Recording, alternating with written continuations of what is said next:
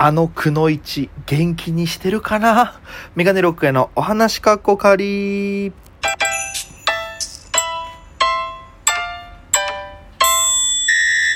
さあ、ということでございまして、えメガネロックへのお話かっこかり、本日第59回でございます。よいしょ、ということでございまして、えーこの番組は私、メガネロック大家がですね、えーひたすらおしゃべりをしていくだけの番組となっております。アプリでお聞きの方はぜひクリップ、えー押してください。そして、えーハートマーク、ニコちゃんマーク、ネギも連打よろしくお願いいたします。ということで、えー今日が何曜日ですか？えー水曜日、僕、金曜日かな？うん、金曜日ということで、えー、ですね、頭でも話した通り、えー、あのくのいち元気にしてるかなっていうお話なんですけど、あの、昔、ね、沖縄で事務所に入ってたんですけど、それの遠征というか東京でライブをやるっていうことで、えー、その時の事務所の先輩のニッキーさんっていうハーフ芸人の先輩と二人で秋葉原の方に行きまして、なんか面白い店ないかなっつって、えーいろいろ検索した結果、どうやら、そのメイドカフェブームの時に、え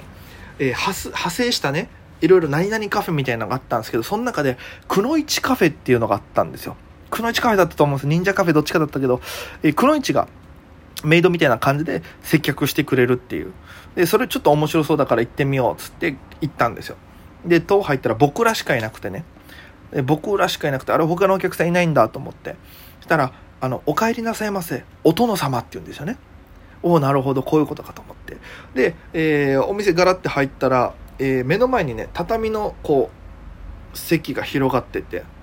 まあ、段になってて、その畳が引かれてて、僕らそこに座って、で、肘掛けみたいなね、あの、お殿様の肘掛けみたいなのがあって、で、えー忍者が、その向かいに、えーなんていうんですかね、この命令聞く時の姿勢、片し、片膝ついて、こう、母みたいな感じで、ずっとお話し相手になってくれるっていうとこだったんですよ。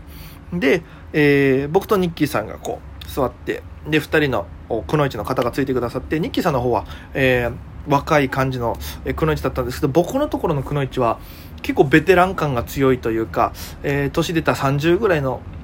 方だったかな。えー若干そのコミュニケーションのキャッチボールが上手ではない、えーくのいちの方だったんですね。で、えーまあ、どんなシステムなんですか？っつったら、こう、あの、お飲み物があり、抹茶とかお飲み物あります、つって。で、ショーとかもあるんですけども、ちょっと今はやってなくて、みたいな、あ、そうなんですね、つって。で、こう、お茶来て、こう、普通のメイドカフェと同じようにちょっとおしゃべりをしていくんですけども、あの、ニッキーさんとね、あの、その、くのいちの方は仲良く喋って、あ、そうなんですね、みたいな感じで、えで、僕のくのいちさんのところは、なんか、あの、喉乾いたな、みたいな、ちょっとアピールをしてくるんですよ。で、あ、大丈夫ですか？の喉乾いてるんですか？つって。で、なんか飲まれたらいいじゃないですか？って普通に言ったら、あ、いえ、でも、みたいな。え、なんすか？って言ったら、あの、1号店と2号店があるらしいんですけど、1号店のくのいちカフェは、お客様から、えーおごっていただいた、あの、献上していただいたドリンク、フード食べれるんですけども、2号店は、えーそういう例が禁止されてるので、あの、食べたり飲んだりできないんですよって言うんですよ。で、あ、そうなんですか？つって。で、僕がこう、水を飲むたびにですね、すごく目の前で、あの、その、お茶美味しそうだな、みたいな目でめっちゃ見られるんですよ。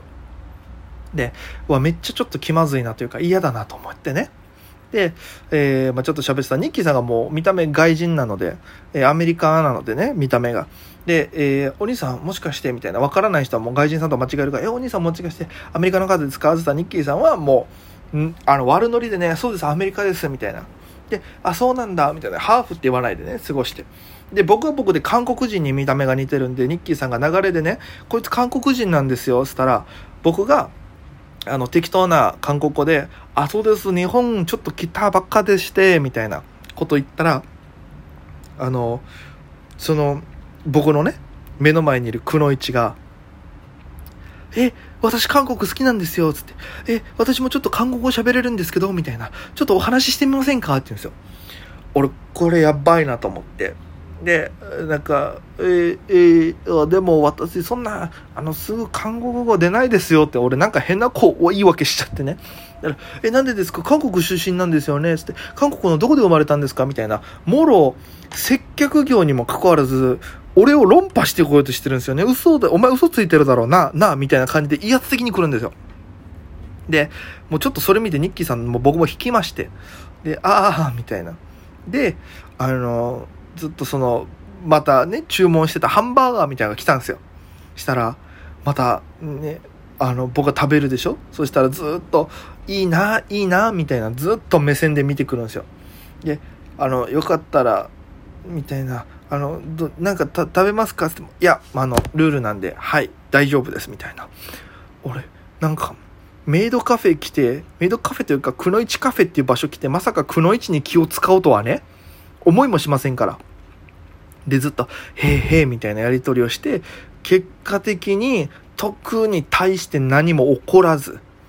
で、対して会話も弾まず、えー、くのいちのまた来てね、みたいな名刺だけもらって帰ったんすけど、うん、あの感じだともう多分ないのかなって感じですよね。めちゃくちゃ食いづらかったななんかね、言い方悪いですけど、たまにその、フードコートとかでご飯食べてたら、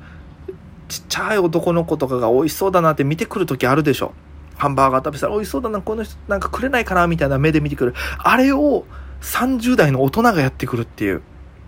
あれね、子供より大人の方がきついですね、至近距離でやられると。うん、多分あの時ね、時間まあ余ってたと思うけど、すぐ帰ったもんね。居づらくて。